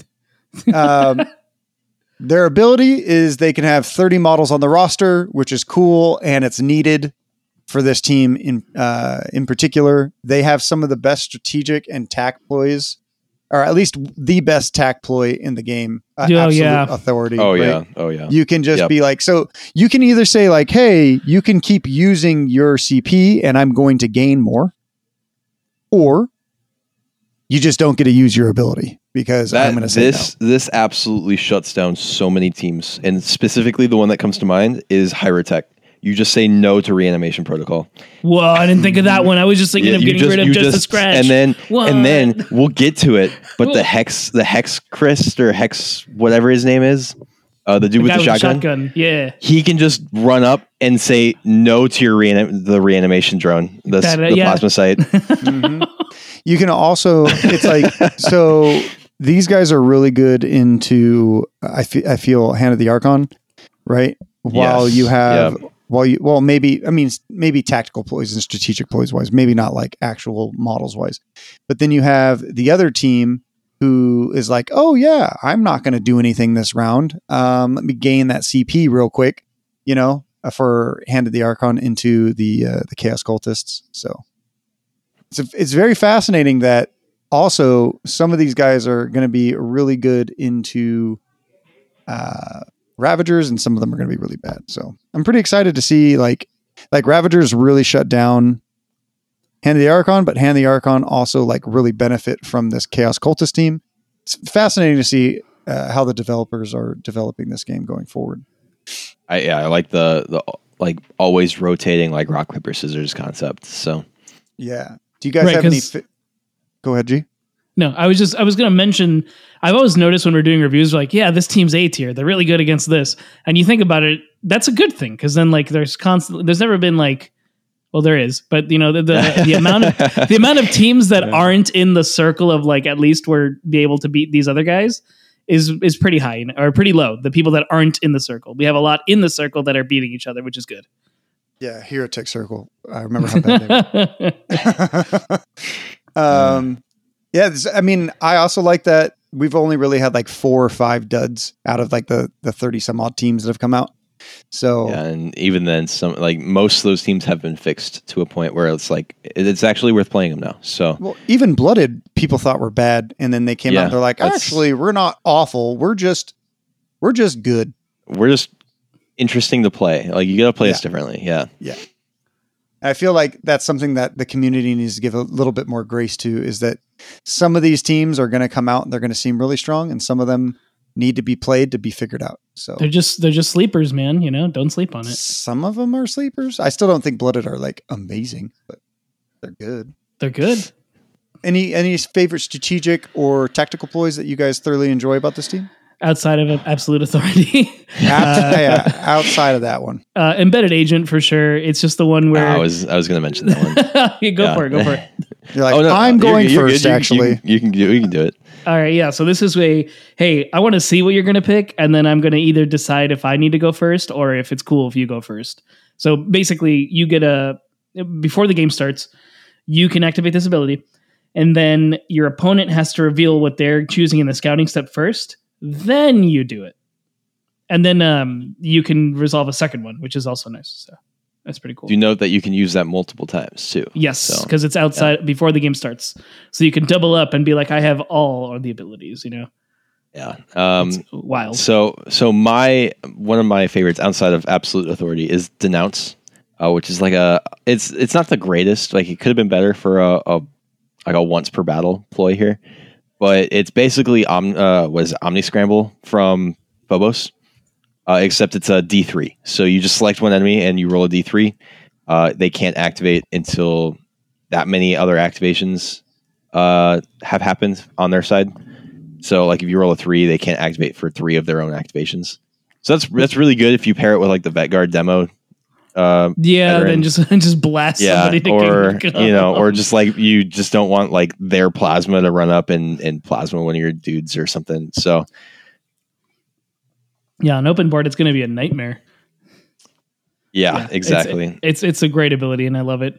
Let's go Um, ahead and uh huh Uh, I I just wanted to point out one thing: the Emperor's Will. Um, uh huh. I'm sure that these rules were made before the balanced data slate came out for Exaction Squad. Um, so they are going to end up having to fix this, but Emperor's Will allows you to ignore any or all modifiers to characteristics on a, a friendly for attack ploy, uh, which does not exclude AP or uh, defense modifiers like they changed for Exaction Squad. Hmm. Um, so I'm sure it will end up getting changed, but you know, for now, rules as written, it's it is it does uh, affect AP weapons. Um, and there's an operative that has the exact same ability on this team, like that we'll we'll get to. So something to look out for. Do we want to lead right into that operative? Because uh because there's a mixed match of all sorts of operative in this team. So you want to just go there? Uh, yeah, I mean, I can. Um, so uh, it's the the penal legionary agent. Uh, so chem mask, you ignore any or all modifiers to this operative's characteristics, and it's not affected by stun. So again, this does this currently gets around uh, AP weapons. So he basically has a five up invul save. Um, That's nuts. I didn't think of that. yeah, this is honestly probably one of the ones that you're going to be taking less of the time. Uh, but it's uh, just seven wounds, five up uh, save, uh, two APL, which is pretty much the the the thing of this team. Uh, hand flamer, so fives on twos, two two, range six, torrent of an inch. Uh, chain sword, fours on fours, four five. So you get some some melee profile there, or a, me- a good melee profile there. Yeah, it's not bad. Um. Chem Chem Mask. So obviously he can't be stunned out in combat. He can't, you know, he can't be injured, kind of thing. Uh, and then Cruel. So each time this operative fights in combat with or makes a shooting attack uh, against an enemy operative with uh, that has fewer than its starting wounds, uh, you get Relentless. That's pretty good. That's uh, I think that's similar to the, um, and I can't remember it.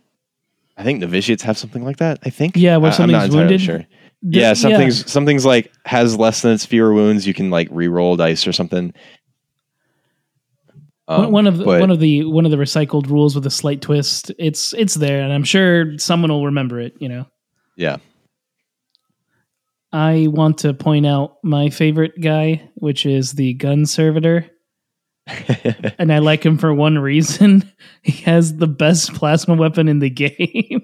well, I don't know why they gave it blast. It- it's so weird. Um, I, I mean, I guess, I guess the one restriction is at least it cannot fire Overwatch. There is that. That's fair, and Because it's of got heavy. weapon. So yeah, but the know. multi melta can, which is the multi melta can, Multi-melta at can. infinite range. Yes, so there's an argument to keep that. And then I don't know if anyone will take the heavy bolter. No. Maybe, maybe. Uh, I mean, Don't. I, I don't think so. There's no no. reason. Eh, There's Unless no you're playing reason against to. like 60 Tyranids in a kill team game.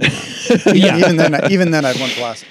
Uh, Yeah, you're I, right. I want. I do want to note that the uh, the the plasma cannon gets lethal five on Into the Dark because it's got blast. Amazing. Oh god, even even worse. As if it wasn't rough enough. Um, yeah, so you're going to take the plasma cannon, maybe the multi melta. You'll probably never take the heavy bolter. Uh, and the servo claw's pretty good. You know, four or five damage. Sure, you only got three attacks, but four or five isn't not. It's not nothing. And uh, he has he's surprisingly chunky, four up armor and uh, eleven wounds. Yeah, Yeah, so but he needs to be near people, or else he only has one action. You know. they and that- definitely did. They definitely did the right thing to him by uh, saying like when giving him one APL at the start rather than giving him two APL at the start and minusing one for somebody not being within range. Right. since you can only get a plus one APL, you know, you could essentially you if if it was the other way, you could have um any model like just give him like any comms model just give him one. And then if he was near somebody, then he could get three. But this this in this iteration, he's impossible to get three APL, so he can't move and shoot.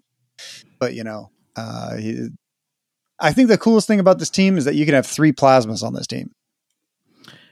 Yeah. Yeah, yeah, that's definitely something to look out for. Um, Whether you take especially when Sorry, you can, intercessors. especially when you can like pair this guy up with the the skull, and so he, the skull gives him another APL when he activates, and if he's shooting within two inches of that skull, he can get an extra attack die. Five attacks. Yeah. Yeah, so it becomes Ugh, like rough. five Well, fives you- with the plasma cannon. you still can't get the uh you still can't gain plus one APL, right?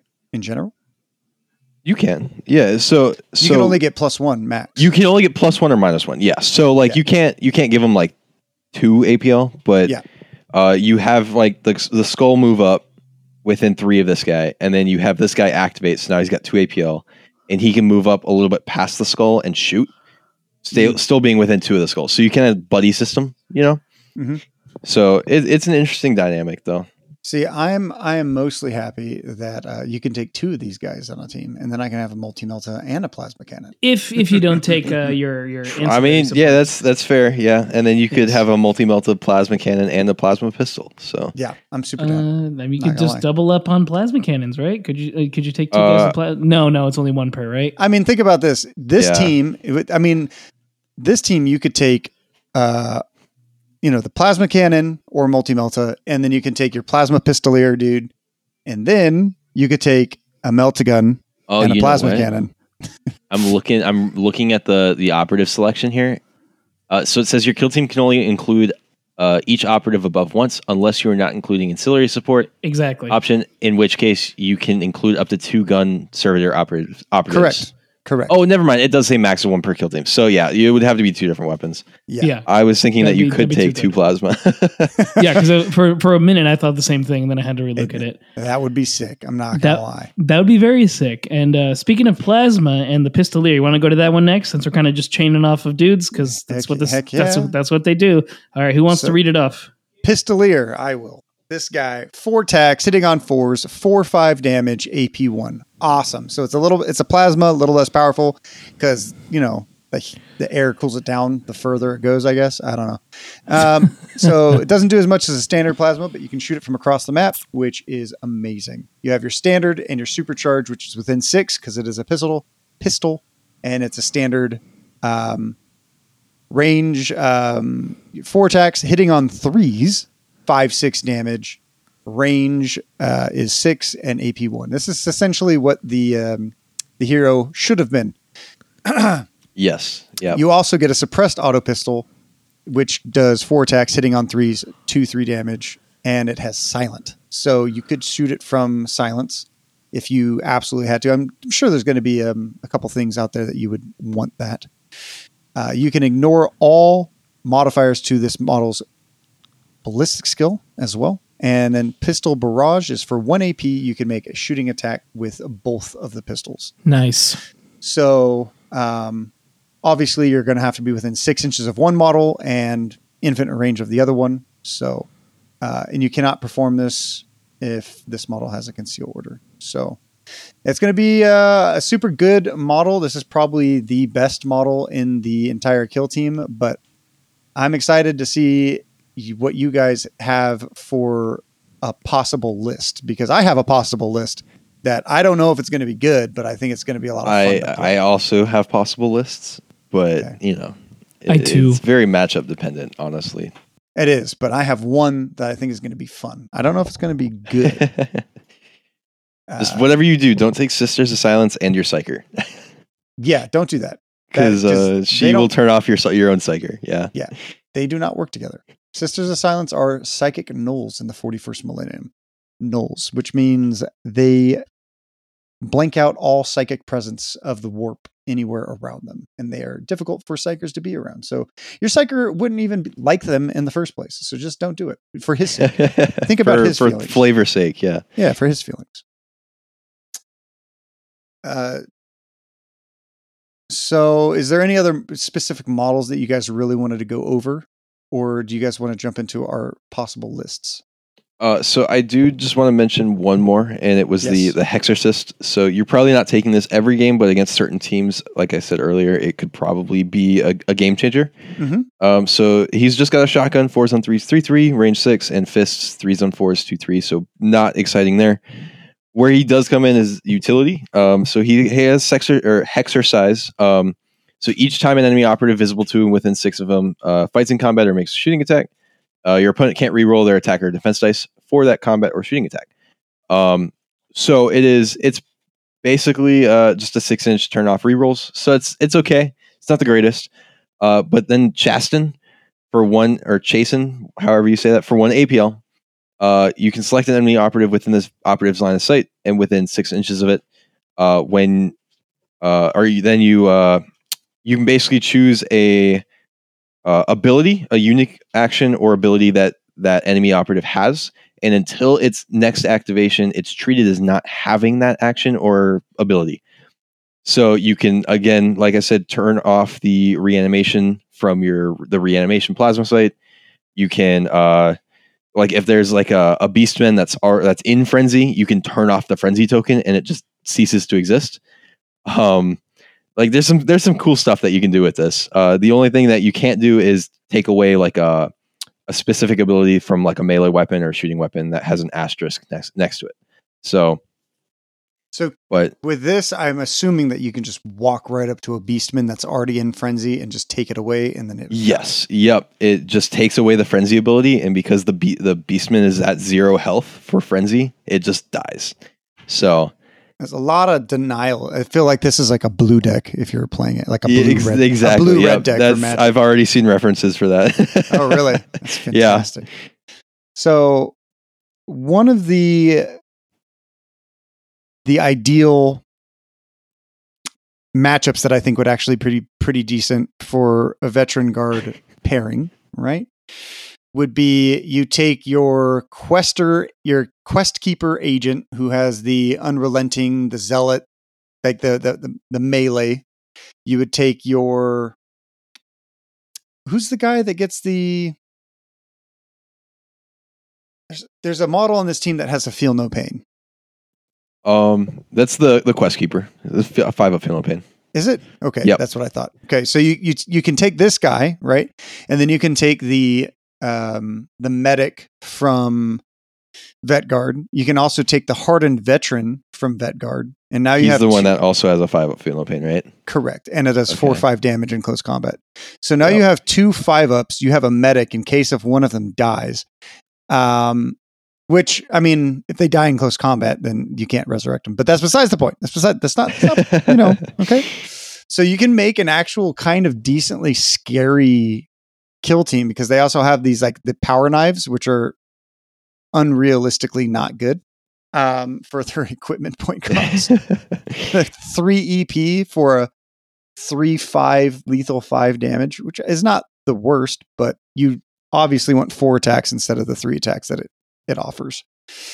But um you could actually make a decent close combat team with this team. You could take your enlightener agent as well and force somebody to be wounded, you know? that Like, yeah, that's that's kind of nuts. this is the this is the good version of the melee tame I've always wanted.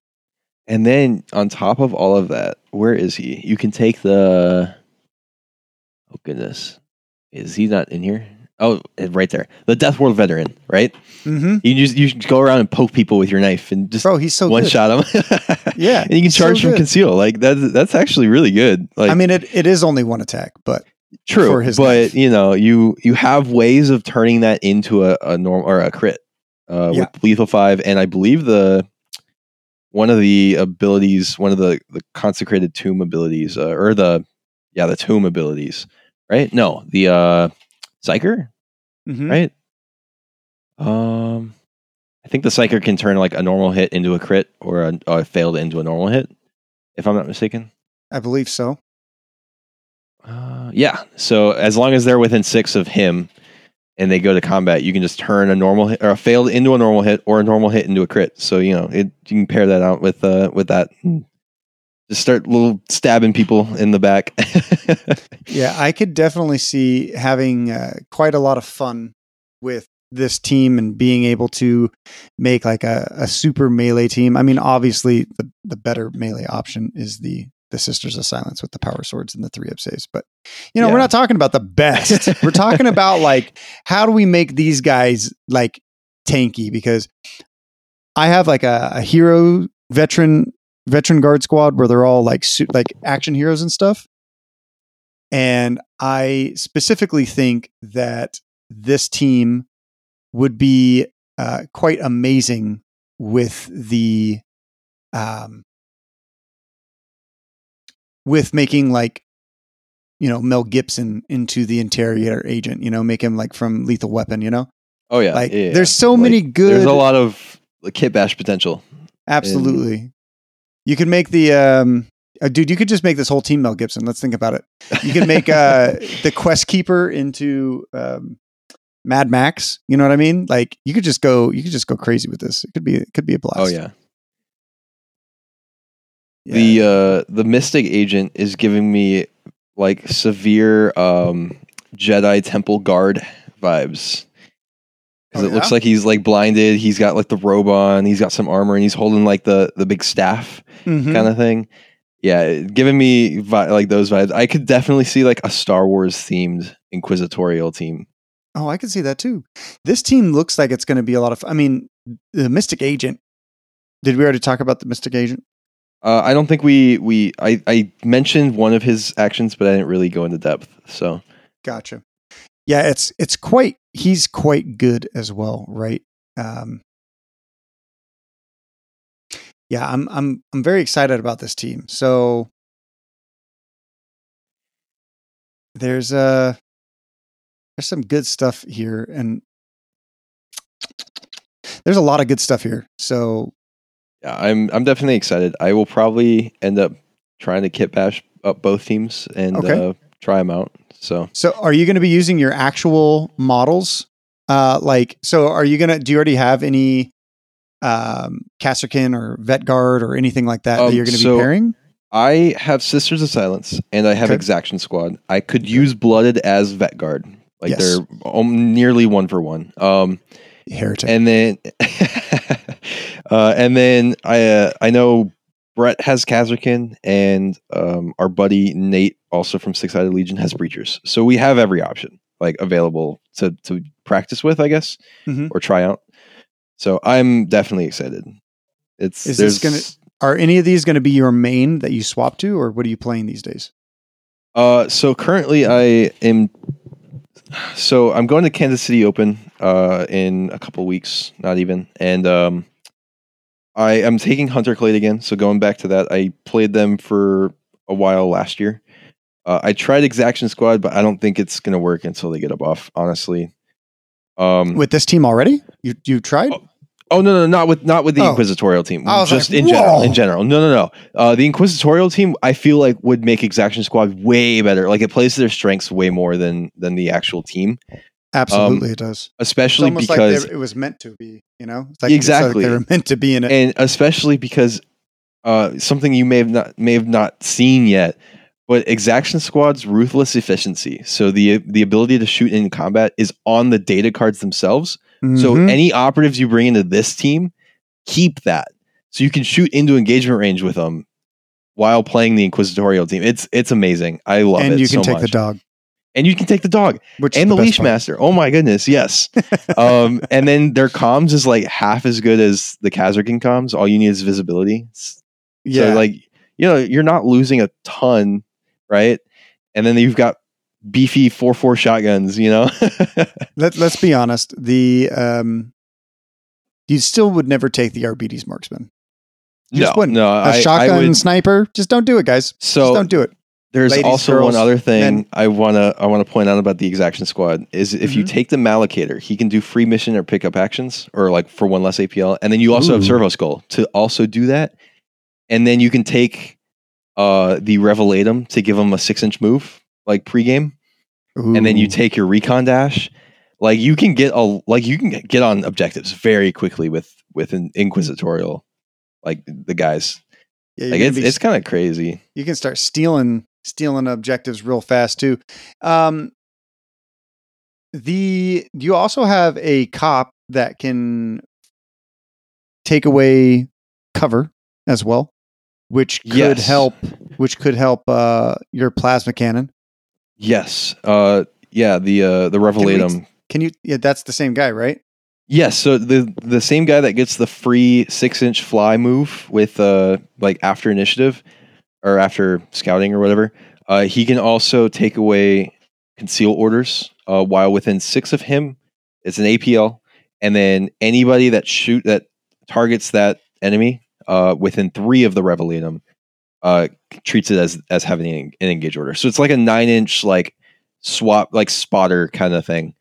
Um, It's so like it's a like not great, coming in. but yeah, kind of. Yeah, it's it's not not the best, but it's it's definitely worth using uh, in certain matchups. So So if you could only choose one ancillary support for this team, what would the one support team that you would take? Exaction Squad, one hundred percent. Like I know Vetguard is is really good, and I know Kasrkin have their uses, but I just love the fact that I can now use Exaction Squad and like do some new cool things with them. So Absolutely. I mean, I think Exaction Squad's probably like A tier with them. I mean, to be honest, all these guys are good. Like even the Breachers, you can bring the Axeman, you can bring the Grenadier, you can bring the Endurant, the dude with the shield, right? You can bring so many people. yep.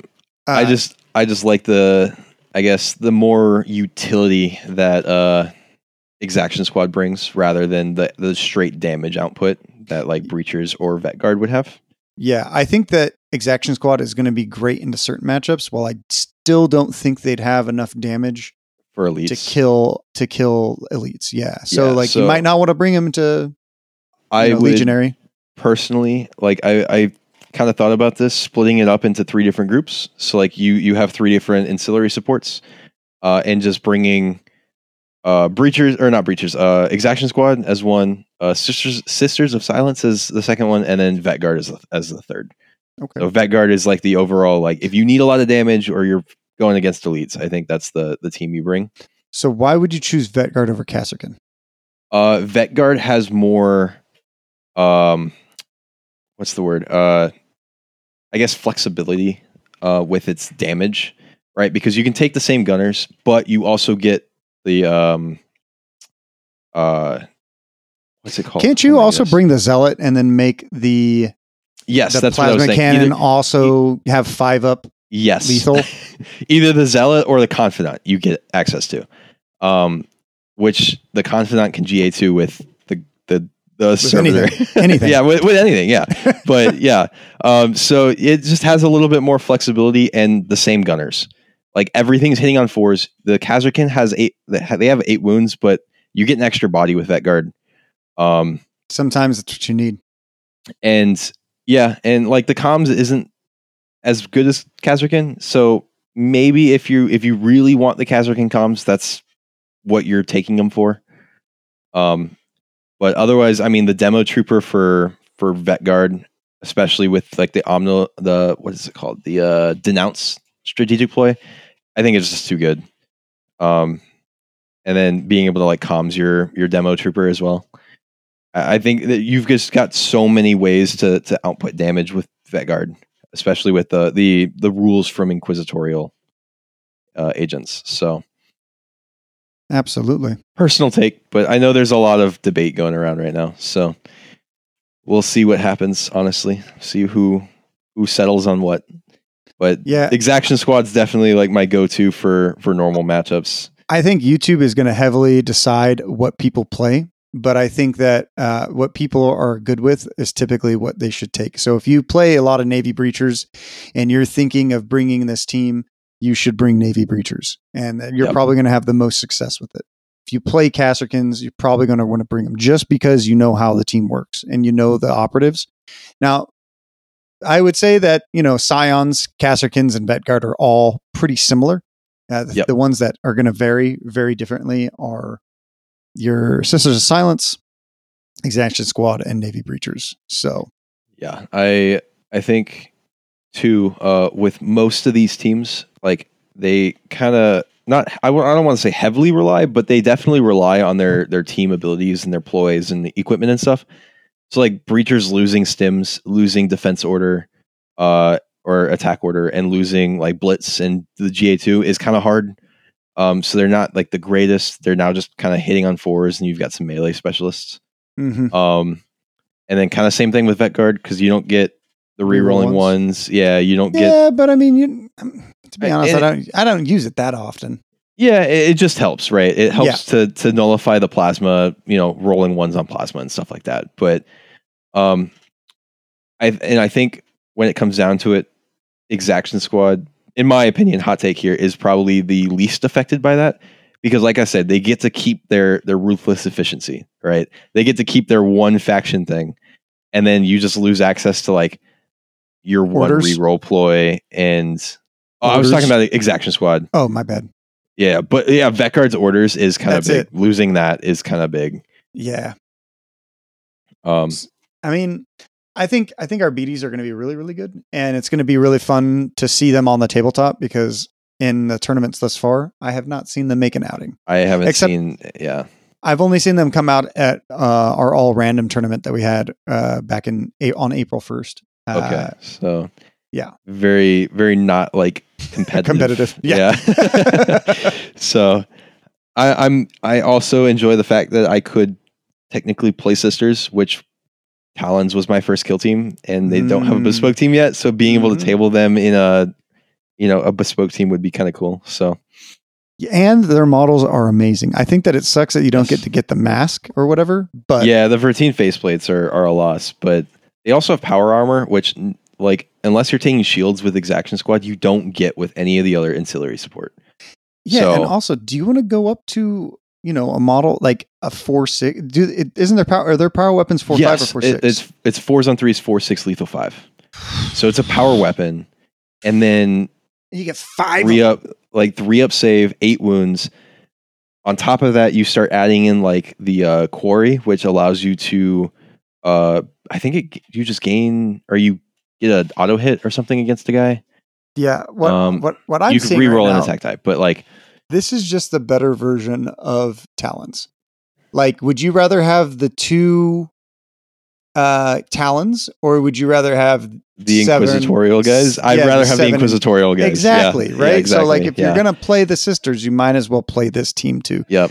It's like, Also- hey, I'm playing into Warp Coven. I'm bringing Sisters Exactly. of Silence. Yep. or Harlequins, right? Because your melee threatens them a lot, right? And Yeah. then all of a sudden you tar- you can get close enough to turn off their psyker. Their psyker can't use any of the abilities against them. Like it's pretty. It's it's pretty good matchup in my opinion. I can't wait to kill somebody with just my knife from my Death World veteran. I'm just gonna run up and just do like, hey, I'm just gonna do this one attack. Yeah, You know? I I can't wait to die to it every game because I'm playing Clade or Exaction Squad with seven moons. Uh, I I also can't wait to try Five Sisters with Flamers on Into the Dark with this team. Oh yeah. yeah, because you get everything else plus Five Sisters with with Flamers. at the end of uh at the end of the last edition of Kill Team back in like 2019 uh or it was like no it was 2020 or 2021 right before this edition came out there was a right when covid was like starting to be like hey you can actually go in stores now. They ran a tournament a kill team tournament for the hero models. So i brought um i brought eisenhorn with like nine flamers and I lost every single game because the the because it was bad. But all I wanted to do was purge purge the purge the enemy, you know, and just Yeah, with with fire, and whether it's heretics or Xenos scum, and um, yeah, it was great. Lost yeah, every game. I- hey, sometimes you just gotta play a thematic game, you know. Yeah, absolutely. But this is bringing this is bringing it back. Five five sisters of silence with flamers. You That's know, very very thematic for Inquisitors. Yeah, you, you know if, Very- if BAO let us, I would have uh, I would have brought this team. Too bad uh, it's it's way too late. I think it releases Yeah. the day BAO comes out. Uh, when does it? When is this team released? It's supposed to be like the twenty seventh or something, right? Twenty seventh, yeah, the twenty seventh. When when's B what, BAO right? Yeah, when is BAO is on the twenty seventh and twenty eighth. Oh, okay. So I wonder if this if these teams are going to be legal for Kansas City because Kansas City is the weekend after. Maybe, Maybe Maybe not. It'd be really cool to see like what people do last minute if they want to usually, take them. But usually I see a two week minimum, and they might have tried to push this team out right after that two week mark. But Maybe, I'm not yeah. sure what GW's actual policies are. GW might have a, hey, it's our rules. You can run yeah. rules all the way up to the day that we release them on our tournament. So yeah, I haven't seen anything so far, so I will probably have to just check like wherever they have that posted. if you run them, you got to make sure you let us know because I'm going to be watching that tournament yeah, very, very closely to see how to see how you perform. You know, I would no, have to. no pressure. I mean, realistically, I could probably do it. I would just have to paint up sisters and then like try to kit bash the team, right? With Yeah.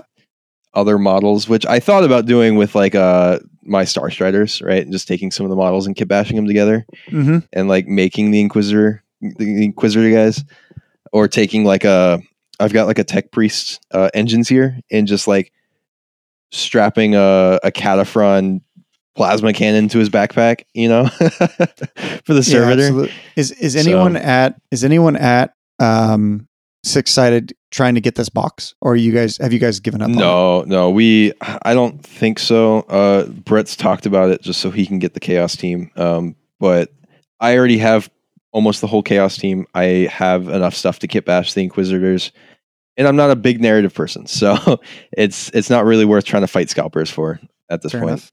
Fair enough. So Absolutely. And now, real quick, before we get to the rest of this episode, let's quickly talk about the narrative thing we've been doing with Mr. Rob. Let's bring on the next part now. Chapter one, Mission four, Supply Drop. We have enough intelligence. There's nothing left for us on this awful moon. It is time to travel to the crash site of the Emperor's Bounty of Austral 2. Vital supplies are incoming for the next step in your mission, but the foe will try to intercept them. Clear all three potential landing zones of the enemy. If you fail, we will be lost.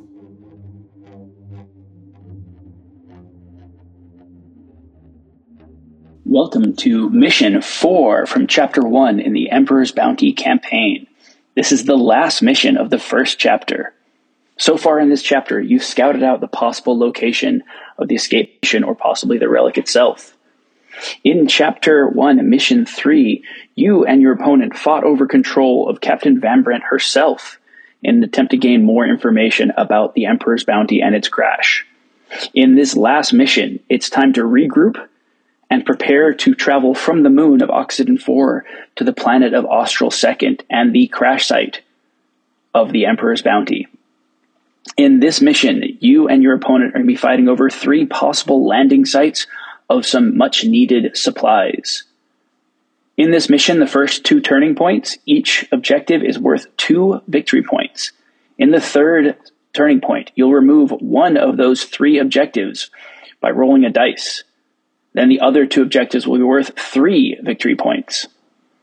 On the fourth turning point, you're going to remove a second objective. There will only be one left on the board. That one will be worth six victory points, and that will be the location of the new supplies. There are bonus mission rules for this mission. If at any point your leader controls one of the possible landing sites at the end of the turning point, you can add one piece of rare equipment to your stash. If a friendly model controls the final landing site at the end of the battle, you can choose a second scouting action in addition to the action you choose during the scouting step of your next mission, which should be mission one of chapter two in this campaign. If you do that, you need to notify your opponent that you will be choosing a second scouting option, An initiative is still determined by your first choice. Remember, this is the last mission of chapter one, so there's extra bonus rules that come into play. If you complete all four missions in this chapter, regardless of victory or defeat, you may distribute two experience points to any operatives, as long as they were not incapacitated in any of the missions. If you fail to win any of those missions, then you may add a new operative to your kill team for no cost with six experience points, automatically taken to the veteran rank. Then choose to roll for your battle honor for this operative. Also, by now you should have completed your first spec op. If you have not yet completed your spec op, then you can continue it in the second chapter, but you will only be stuck with that one spec op. Or you can abandon it and start over with a new spec op in your next chapter. If you did finish that spec op, make sure you get all of your rewards and you'll get to pick a new spec op in chapter 2. As always, the point of this campaign is to have fun and build a community, so please let us know how it's going so far. I've completed the first chapter so far with my Phobos strike team. Uh, they were pretty successful, not all wins, but did pretty well. And at this point, I have quite a few of my operatives already leveled up to the veteran rank. In addition, I got a few extra bits of rare equipment and a pretty stacked asset. So you should be able to do the same based on this fourth mission. Uh, but if not, there's still three more chapters to go. Follow along next as we go to the planet of Austral 2 and explore the ca- crash site of the Emperor's Bounty itself. As always, thanks for playing. Keep us posted on the Squad Games Discord or uh, directly to the mission activities on the website tabletop.highlander.wordpress.com. And there you go. That's the last part of mission one. We'll see y'all at mission two. Well, do you uh, do you have anything that you want to shout out or anything like that? Uh, well, I uh, I got a couple things. Uh, obviously, Six Sided Legion. Uh, we just posted the new battle report. It is uh, Hunter Clade versus Gellerpox on Into the Dark. So it is a very very interesting game. Uh, I would recommend going and watching it.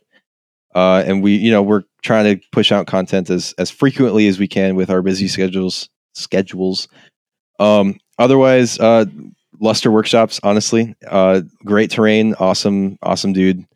Um, go check him out and get some very consistent, very good board setups because you know I, I love your terrain, man. Thanks, man. Um, Appreciate you. Yeah, no problem. And of of course, squad games. Uh, you know, you bring some some good content into the kill team community. So Thanks, brother. Appreciate you. The thing that I'd like to shoot out, uh, shout out is uh, our YouTube channel and our patrons. So our YouTube channel, we dropped um, an episode a couple weeks ago where we all did a terrain challenge. The ending period for voting is coming up pretty soon. So one of us is going to have to eat a habanero pepper. Uh, if you guys haven't seen it yet, uh, go and check it out. Tell us, let us know, uh, let us know who did the best on the YouTube challenge, um, who painted it the best, and um, you know, I'm I'm looking forward to uh, seeing the results, and then you know, just making more content for you guys. It's, and I'd also like to shout out our patrons; they are ultimately what make this podcast and us uh, viable and have us do this. So I appreciate you guys, and I'd also like to shout out everyone who goes to our tournaments. Uh, you know, you're the reason why we do it, and you're the reason why we keep doing it. So, thank you for everyone who comes out and supports us at each and every tournament. And uh, look forward to seeing you guys at the next one. How about you, G? Uh, yeah, I would just like to let everyone know that you can find me on Instagram at wargaming underscore studios. And like we mentioned earlier, we're on YouTube. You can join us on our Discord. And that's it, guys. Until next time. See you.